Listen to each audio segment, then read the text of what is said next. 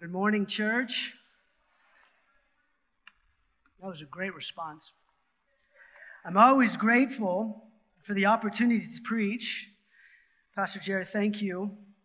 And thank you for pointing out all of the jungle creatures. To be honest with you, I have never preached with such a large elephant in the room.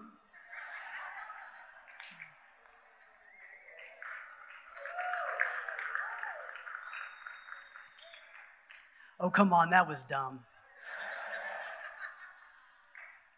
But we have some good news to talk about today.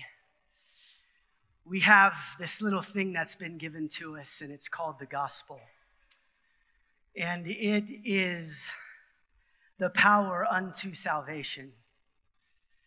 And it conveys how Jesus Christ has the ability to save even the most revolting of sinners. And if you are a Christian, if you have been saved by faith in Christ, you know exactly what I'm talking about. You know what it's like to have a new mind given to you that has new, new thoughts implanted to you, that allows you to think differently about money and your future, that has taught you how to love others before you even consider yourself. Yes, the gospel changes us.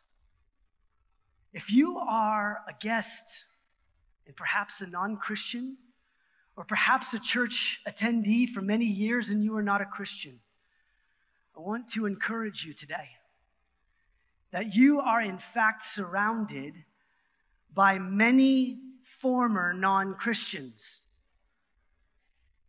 Men and women who used to sit in seats and had no hope who didn't even know the power of this Jesus that we are talking about. Our prayer for you this week and every week as you hear these words is that you will receive them, that you will consider them, that the Spirit of God will open up your mind and your heart to consider glorious things, perhaps that you've never gazed upon before. And so we have much to consider today. Yes, Jesus changes people. He can take a drug addict and place him in Nashville, Tennessee, and allow him to pastor a people today, a man by the name of Robby Gallaty. He can take a tax collector named Matthew, who was hated by his people, and transform him into a disciple of the Lord Jesus himself and an author of the very gospel account that we read in our local churches. He can take a pagan by the name of Abraham, he can give him a new mind and a new heart and a promise that he will be the father of many nations. He can take a wild, scoffing teenager named Hudson Taylor and turn him into a missionary that has literally brought the gospel China. And He can take each of us, whatever roles, responsibilities, vocations that we are in, and transform our hearts and our minds and allow us to be ambassadors from another kingdom. This is the power of the gospel. Perhaps no greater testimony to this than the Apostle Paul, whose life we will examine a little bit today. If you are a non Christian, I hope that you consider the, the life of the Apostle Paul. The argument could be made that he himself could be the best apologetic in all of Christendom for the power of the gospel. If you have your Bibles, please turn with me to 1 Timothy chapter 1 as we continue our series for the church. We'll begin in verse 12, and I will read it over you. I thank him who has given me strength, Paul says, Christ Jesus our Lord, because he has judged me faithful, appointing me to his service. Though formerly I was a blasphemer, a persecutor, and an insolent opponent, but I received mercy because I had acted ignorantly in unbelief. And the grace of our Lord overflowed for me with the faith and love that are in Christ Jesus. The saying is trustworthy and deserving of full acceptance that Christ Jesus came into the world to save sinners, of whom I am the foremost, Paul says. But I received mercy for this reason that in me, as the foremost, Jesus Christ might display his perfect patience as an example to those who were to believe in him for eternal life. That's us. To the King of ages, immortal, invisible, the only God, be honor and glory forever and ever. Amen. This charge I entrust to you, Timothy my child, in accordance with the prophecies previously made about you, that by them you may wage the good warfare, holding faith and a good conscience. By rejecting this, some have made shipwreck of their faith, among whom are Hymenaeus and Alexander, whom I have handed over to Satan, that they may not learn to blaspheme, that they may learn not to blaspheme. Thus says the Lord. If we were to take the context of this passage, we consider what Pastor Jared introduced last week in this book that Timothy was left in Ephesus by Paul. And his responsibility and his instruction was to teach men not to teach any other doctrine than the doctrines of the pure and unadulterated gospel. This is why he was left there. We see this in the first part of chapter 1 of First Timothy. And as we will see, and as we've just read, the second kind of por- portion of this entrusting of this charge is found in verses 18 through 20. But sandwiched in between those charges, Paul breaks into a personal testimony which ultimately leads to praise. If you're reading it, it feels kind of random, but it's not in the midst of it, you can kind of go along with him in his train of thought and see that he is considering the very glorious gospel that has saved him as he writes about it. It is powerful. The main idea for us to consider from this passage today, if we could kind of break it into a bite sized piece for us, one that I hope will retain in your hearts as we've prayed for you this week and two, that you can perhaps even revisit it this week as you, as you consider this text.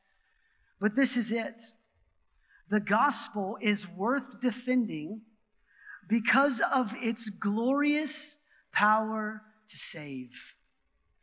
Let's say it again. The gospel is worth defending because of its glorious power to save. There are two themes that we want to consider today. One, we want to know why it's important for us to defend this gospel. But before we can even get there, we see this praise that is exploding from the apostle paul as he is in chart as he's entrusting timothy with this responsibility to fight for and wage the good warfare for defending and protecting the very pure gospel that Paul is writing about.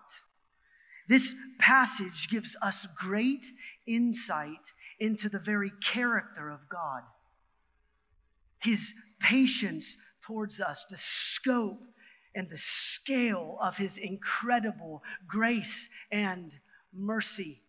And we have the benefit, church, to examine this life of Paul, to see how this glorious gospel has been lavished on him as an example to encourage our hearts today to believe that it's true. And it is a glorious passage. The first thing that we want to consider out of the two is this we praise God for the gospel. We praise God for the gospel, and this praise for the gospel never stops. Now, ultimately, this is where Paul ends in this first section of the passage. But before he even gets there, we see that he begins in verse 12, just lavishing thanksgiving onto the Christ for what he has done in Paul's life. And if we are like Paul, we should marvel at the mercy and grace given to us in Christ, as Paul is doing in this passage. The problem is, if we do not marvel at the kindness of God towards us in Christ, then it can lead us to a place where we will see no need for the Christ. We can't even begin thinking about praising God until we consider what it is that He has saved us from. So look with me in verse 12 and observe how Paul is overflowing with this gratitude. He mentions Christ four times in the first part of the section in verses 12, 14, 15, and 16. He is giving all praise and credit and glory to Lord Jesus. He mentions that the Lord Jesus has specifically given him two things grace and mercy. And these two things have manifested themselves in different ways. We see in verse 13, but I received mercy. Verse 14, grace of our Lord overflows for me, Paul says. Verse 16, but I received the mercy for this reason. Now, grace is receiving something that you do not deserve. We do not deserve to be saved. We do not deserve to have Jesus as our treasure. We do not deserve one another and being able to have fellowship with one another as the saints commune each and every single week. We do not deserve these things, yet they've been given to us. That is the grace of God. We have also, as Paul has written, we have received mercy. Mercy is not receiving exactly what it is that we deserve. We deserve punishment we deserve separation from a holy God for all of eternity. And Paul is talking about how he has received mercy and he has been brought near to this Christ. We see in this passage as this kind of building up to the way that we can praise God. We see exactly what Paul has received in grace and mercy from the Lord. Look with me in verse 12. He has received strength from God despite being unqualified. He has received this strength. We're going to get into Paul's testimony here in a moment. But he was a Pharisee, yet he was given strength from the Lord Jesus Christ. We see in Philippians 4:13 that he can do all these things through Christ who gives him strength. There is nothing inside of Paul and his carnal flesh that allows him to be a part of the gospel ministry. There is no strength that he has that focuses him on eternal things apart from the work of God. We see in the second part of verse 12 that he has also received an appointing from God. He received strength from God. He has also received an appointing from God, as it says that he has received an appointing on a ministry that he is res- responsible for. This ministry that he has is one of apostleship where he goes out and he spreads the gospel of the Lord Jesus Christ. He's been given these things and he marvels at it. He's amazed by it. He recognizes that it's been given to him for this service. It's the very word from deacon that we get. He, he serves the church. He's been given responsibility despite being completely ill equipped. We see in this passage, verse 13, he received mercy from God despite being ignorant.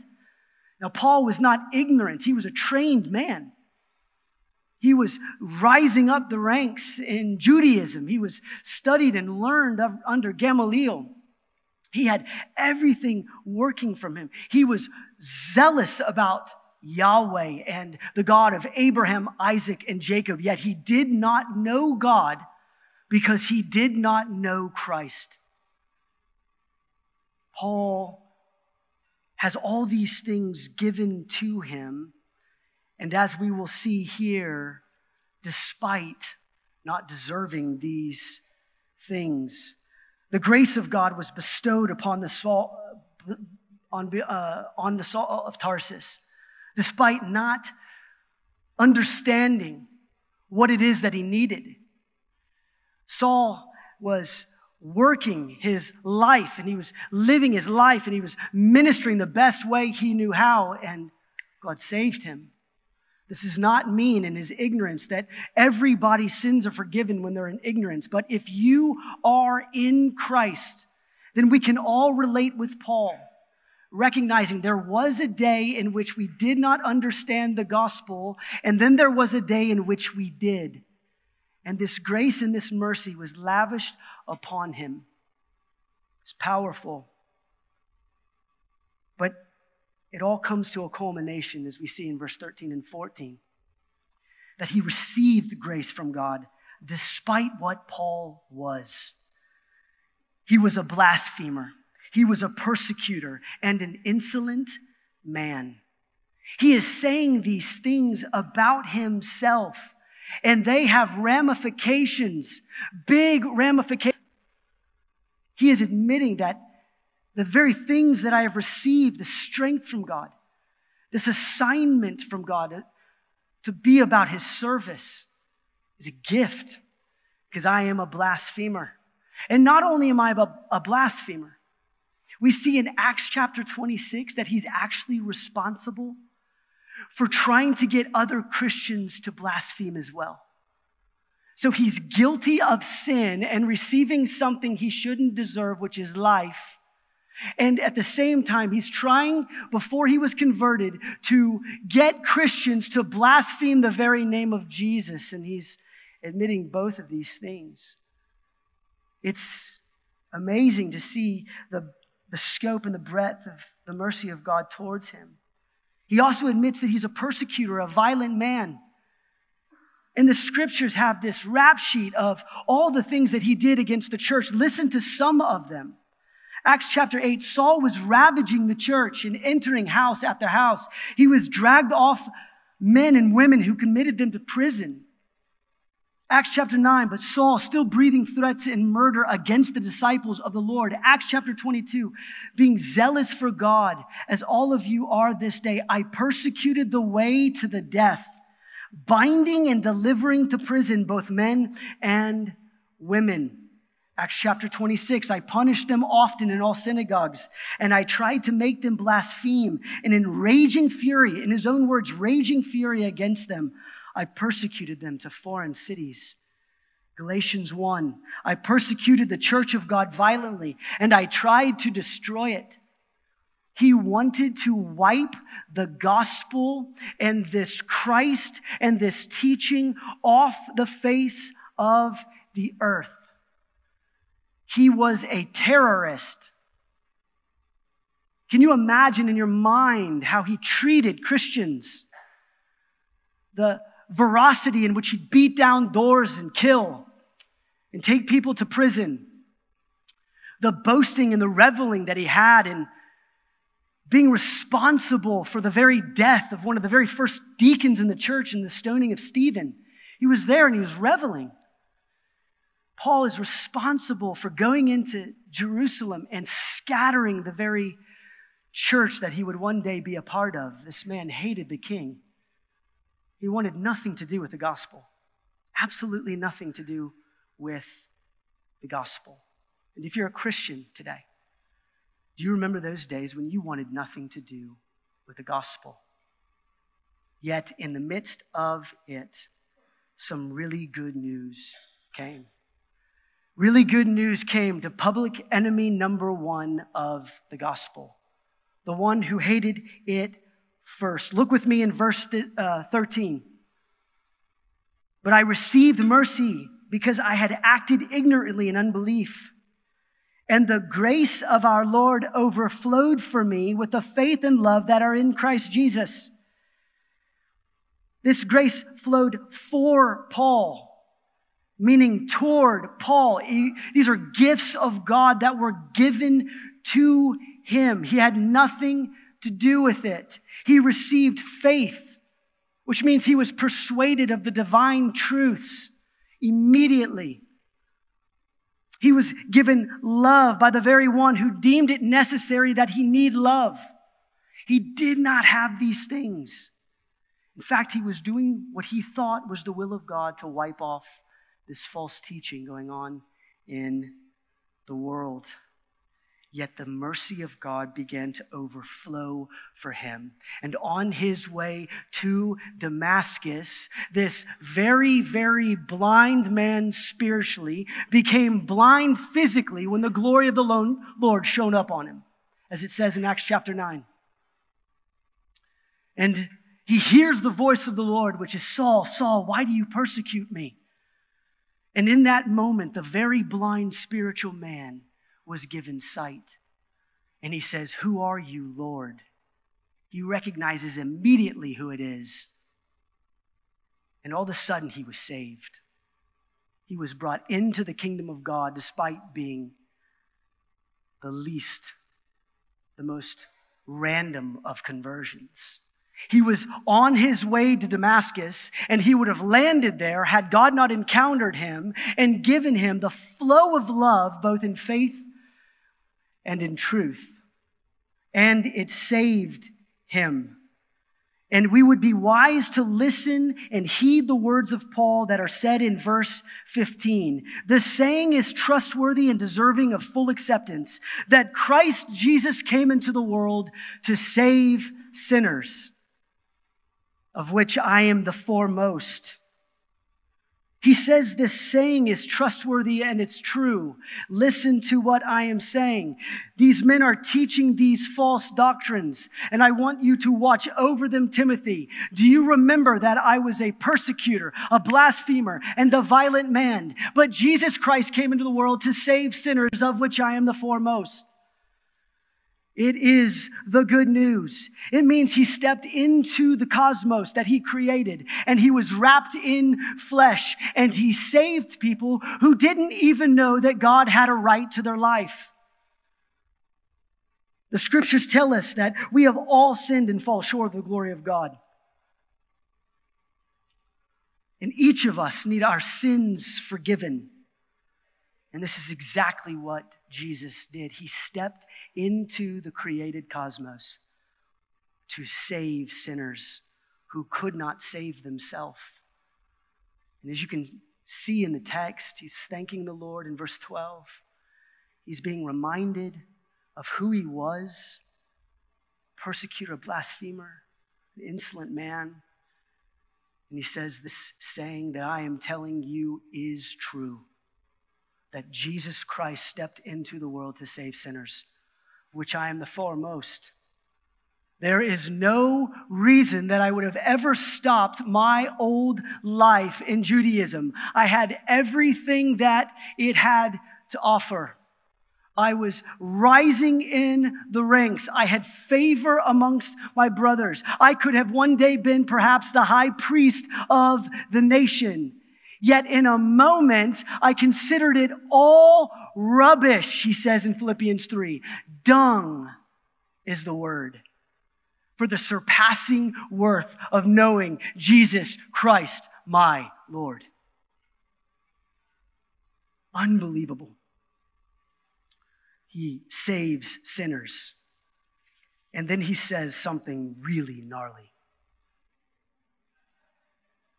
Of which I am the foremost, he says.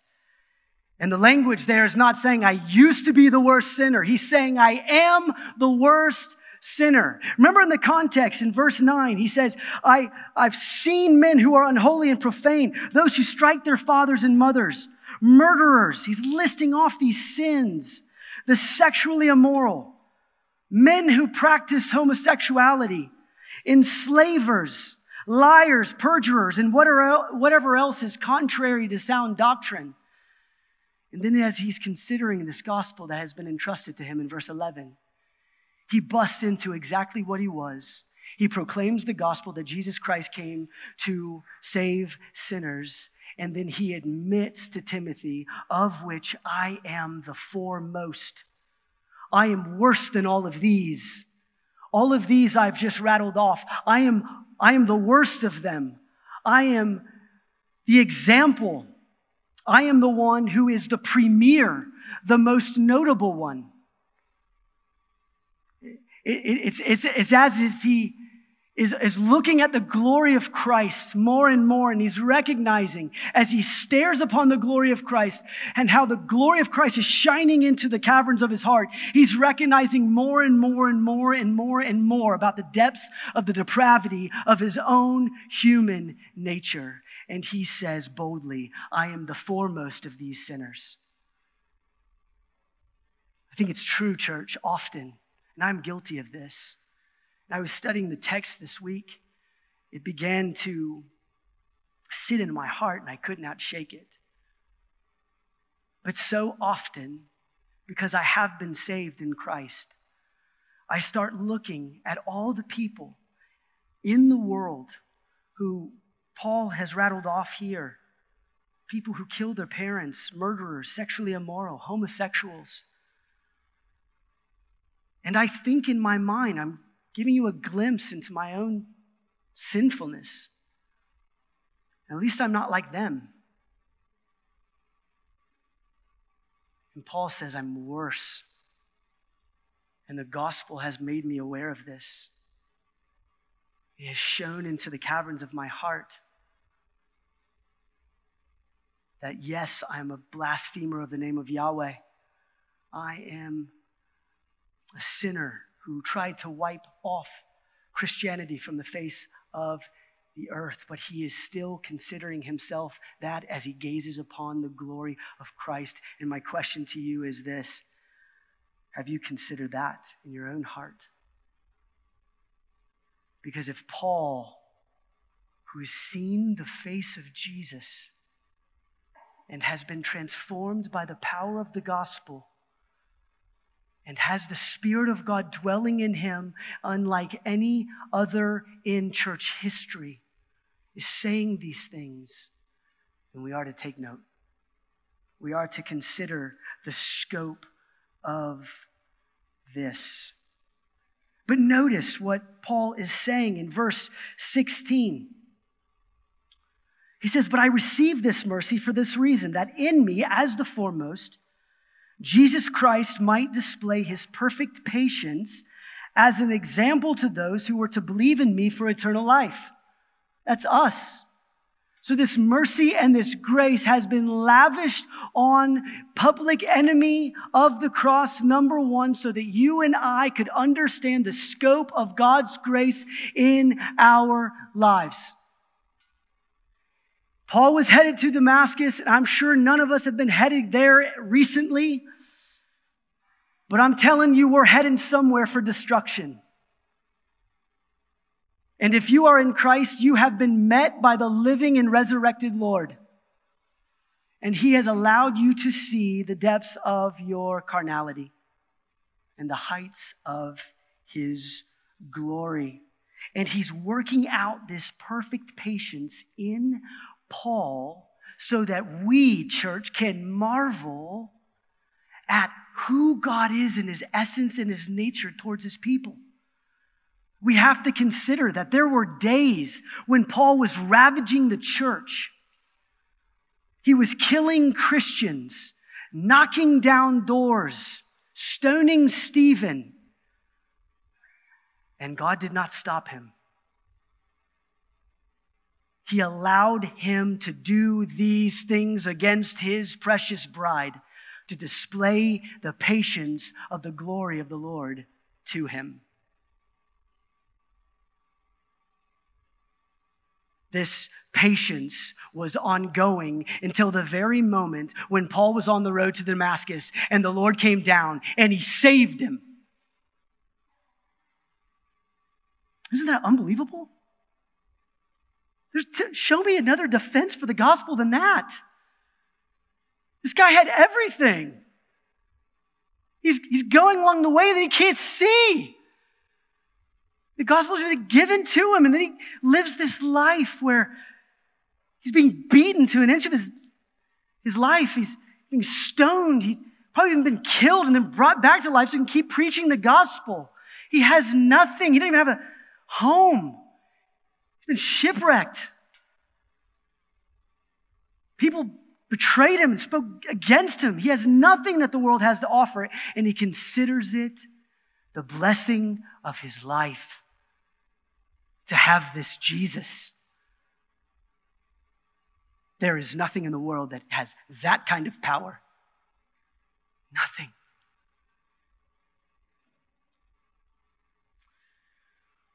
Do you marvel at the King of ages like that? Because Paul did.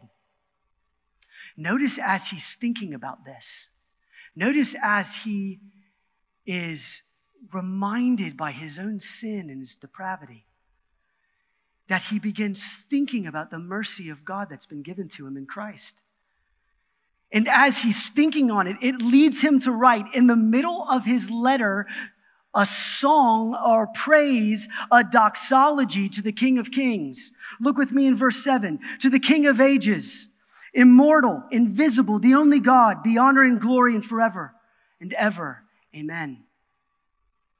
It's like he can't write something else until he praises God for what he's done in his life. He praises him all the things he's been given. He recognizes him as the king before the foundation of the world. He recognizes him as the one who cannot die. Like John 10 says, the one who has the indestructible life. He recognizes him as invisible. None of us are able to stand before the glory of God and survive. Praise God for Christ, who is the expression of his radiant glory. He is the one true God who is undivided and unique. And he bursts into this praise and this glory. It's incredible. He's praising the Lord from his very heart. Do you marvel at the King of ages because of his kindness to you in Christ? You cannot marvel at the King of ages without first considering exactly what he's done, without recognizing that you too and me myself are a blasphemer. Perhaps we were sexually immoral, disobedient, and dishonoring to our parents. It's really good. It's a really good exercise for us to be reminded of exactly what it is that we have been saved from so that we can praise the one who has saved our lives. If we do not marvel at the depths of what he has saved us from, we will not marvel at his majesty. You have to have the cross first before you praise and glory. This is what Paul is doing. You can just see it on the pages of the scriptures. If you are a Christian today and you're stuck in a rut, or you're not finding satisfaction in Christ, let me appeal to you to marvel at the depths of Christ's mercy to you. Consider these things. Be reminded, as Paul was reminding himself and Timothy, of what it is that you were doing on your road before you had an interaction with the resurrected Lord. Paul references it several times in the book of Acts. And it begins to get, just change him forensically from the inside out over and over again. Christ, Christ doesn't make sense. The good news doesn't make sense unless we have the bad news first, right? But we're given this bad news so that we can understand the good news. If you are not a Christian, would you consider the testimony of this man? I plead with you. Doesn't make sense, does it? This, this testimony does not make sense. You go ask a hundred secular people, and it does not make sense. But consider it. Consider it. This is the glorious gospel that has the, the power to save the chief of sinners, the foremost sinner. And he is the foremost sinner. That's why he is the example. He is on display for us to see. The longer we stare at the glory of Christ as Paul has, the more we will understand the depths of our depravity. And this is the glory of the gospel. And it's worth preserving. Look with me in verse 18. This charge I entrust to you, Timothy, my child, in accordance with the prophecies previously made about you that by them you wage the good warfare, holding faith and a good conscience. By rejecting this, some have made shipwreck of their faith, among whom are Hymenaeus and Alexander, whom I have handed over to Satan, that they may learn not to blaspheme. The second point that we want to consider today is this we wage the good warfare to defend this glorious gospel this gospel who saved the chief of sinners and has saved us as well. We defend this glorious gospel because if we begin speaking another gospel, we must recognize that it does not have the power to save. We don't go against false teaching just for the sake of going against false teaching. We go against false teaching because the false teaching does not carry with it news that can save anyone. So therefore, we hold the thing that can save and we steward it. But recognize, remember in its context, that this gospel that has been given, there's a charge in that Timothy has in verse 3 to teach people not to teach any other doctrine. And then he shows the aim of this charge in verse 5, and the aim of this charge is love. It's not conflict for conflict's sake. It's making sure that protect the church with the true gospel and anyone who's teaching something other. Man, let's go after them. Let them know what it is that they're teaching. It doesn't have the power to save. It can't change Saul of Tarsus into Paul. It can't. We see that verse 18 that Timothy has prophecies that have previously been made about him. We don't know what those prophecies are, but we do know that Timothy was set apart for gospel ministry. We see later on in this book in chapter 4 that elders of the church laid their hands on them, giving praying for him and asking the Spirit to equip him to do the work of the ministry, giving him gifts to do this. At the very least, we know that these gifts are to help him carry out the ministry in Ephesus, which was difficult, full of conflict, full of false teaching, full of trying to teach the true gospel with an aim and a charge of, of love. And Paul wants him to wage this good warfare in two specific ways, both for him personally and then for the church. Look with me in verse 18 at the, towards the end. That you, or that by them you would wage the good warfare, holding faith and a good conscience. This is what Paul is encouraging Timothy to do to wage the good warfare of faith, to remember daily the doctrines that have persuaded him unto salvation. Hold to these things. Continue your persuasion in them. Hold to having a good, clean conscience before the Lord and before the church. Another way to say that is to be aware of what is being taught to be aware of the scope of this gospel message. Don't bend a degree away. Hold to them, wage war for these things. And as Paul writes, the words are for us as well. Mother, father, husband, single person, old member, young member, we are to wage the good warfare to defend this perfect gospel. We do it first in our lives. We open up our scriptures in the morning and we look and we ask the Lord to give us wisdom in the scriptures to believe rightly on who we were and who Christ has made us to be. Wage the war. Don't go into your scripture reading just thinking that I'm supposed to read. Wage the war. Consider the gospel. Hold the faith. In your marriages, men, and women, my challenge to you men is this wage the war to have a pure heart before a holy God and before your spouse. Fight your temptation. The very man who says, crucify the flesh, do those things, hold the faith, hold the gospel, believe the gospel. It has the power to save your day, your mind in that moment. Hold these things if you have a family, wage the war in your home. Fight to disciple your children as the darts of the arrow, uh, the flaming darts of the evil one are trying to penetrate your home. Wage the war in discipling them and teaching them to pray and singing praise songs unto the Lord. Wage the good warfare each and every single day.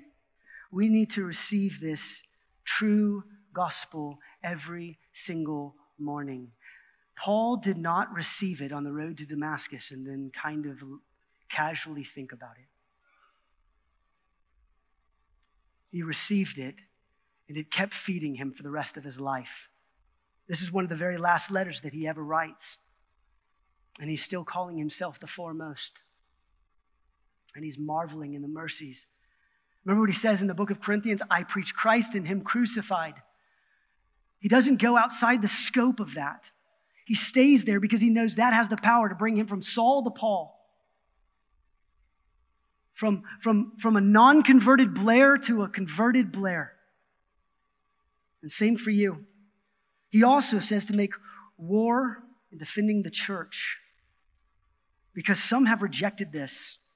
Some have made shipwreck of their faith. And he points out two men, Hymenaeus and Alexander. We have reason to believe that these were teachers, perhaps even pastors in the church. If we go to Acts chapter 20, we know that Paul is about to leave Ephesus, and he is telling the church at Ephesus that when I leave, I know that some are going to rise up, fierce wolves among you, and teach bad doctrine. These two brothers could have been in mind.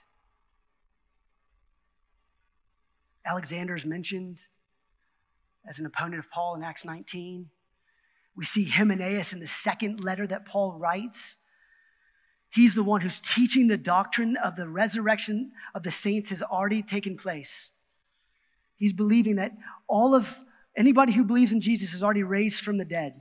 And Paul describes his teaching like spreading like gangrene, like death. These are opponents of the church. But it's not about conflict for conflict's sake.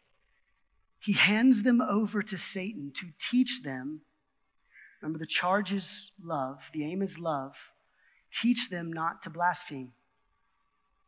We protect the church. We protect the church here so that the true gospel goes forward in our hearts. And anyone who has another gospel, we, we keep out for your sake and for theirs hoping that they are led to a place of repentance and faith. Hoping that they too can be brought to a place from Saul to Paul. Because we've learned that the scope of the gospel is not outside of anyone. This changes the way that we even think about evangelism. There's no one in your family or in your workplace that is outside the scope if Paul is public enemy number one of the cross, even Hymenaeus and Alexander. We don't know if they ever came to the faith, but we know we have a responsibility to guard the gospel that has been entrusted to us. Love is the goal. Well, how do we respond, church? Hopefully, our response is littered in this sermon. We consider the depths of our unworthiness. We marvel at what Christ has done for us as we consider our sin before Him. This is a good exercise to remember. It's a good exercise for us to think about all we were apart from Christ. If you're a Christian today, that's a good thing. Or the sins that are being committed throughout the course of your day today, so that you can marvel at everything that Jesus has done. The second thing is this, it flows right into it so that we can see the heights of his grace and his mercy, saving even the foremost sinners, saving even us. Our prayer and our hope is that we would grow into this mind that Paul has, that we would see ourselves the way that Paul sees himself completely unworthy, in fact, deserving of death, as a blasphemer should be. Yet, Jesus Christ came into the world to save sinners. And in church, we protect this good news. It is the only power of salvation unto those who believe. So we guard this, we protect it. We don't listen to the world, we don't let the world define it, we hold to it. The gospel is the appeal to us as a congregation, both to the Christian and to the non Christian. If you're a non Christian, we want you to know this very simply that sin broke fellowship with the Holy God. We see this in the book of Genesis, it's the very first book in the Bible. Sin must be forgiven for fellowship to be restored to, to God. We see in the book of Leviticus that it is blood that makes atonement for one's life. There is no other way for fellowship to be restored than by blood being spilt. Now, mercy was given to us, which means it should have been our blood, right? But then grace was given to us because it was the blood of Christ, a gift given to us. And if we believe in it, it has the power to save us, to change our hearts, and to change our minds. If you're a Christian, you know exactly what I'm talking about. And if you're not, we plead with you that you would. Because without the shedding of blood, there is no forgiveness of sins, says the book of Hebrews we as pastors and elders can think of no greater way to respond to a gospel message such as this than partaking in the Lord's table today. If you are a deacon in the church and have a post in serving the elements, would you please make your way to the front as Pastor Jared is going to lead us in the Lord's table?